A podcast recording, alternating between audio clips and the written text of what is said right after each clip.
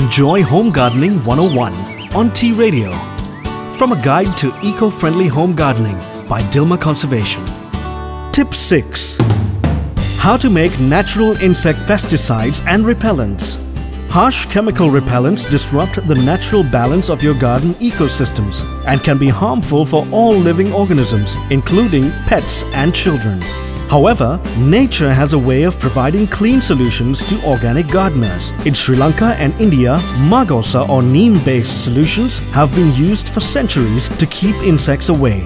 Page 63 and 64 of a guide to eco friendly home gardening on dilmat.com forward slash tea inspired ebooks walks you through making your own insect repellent.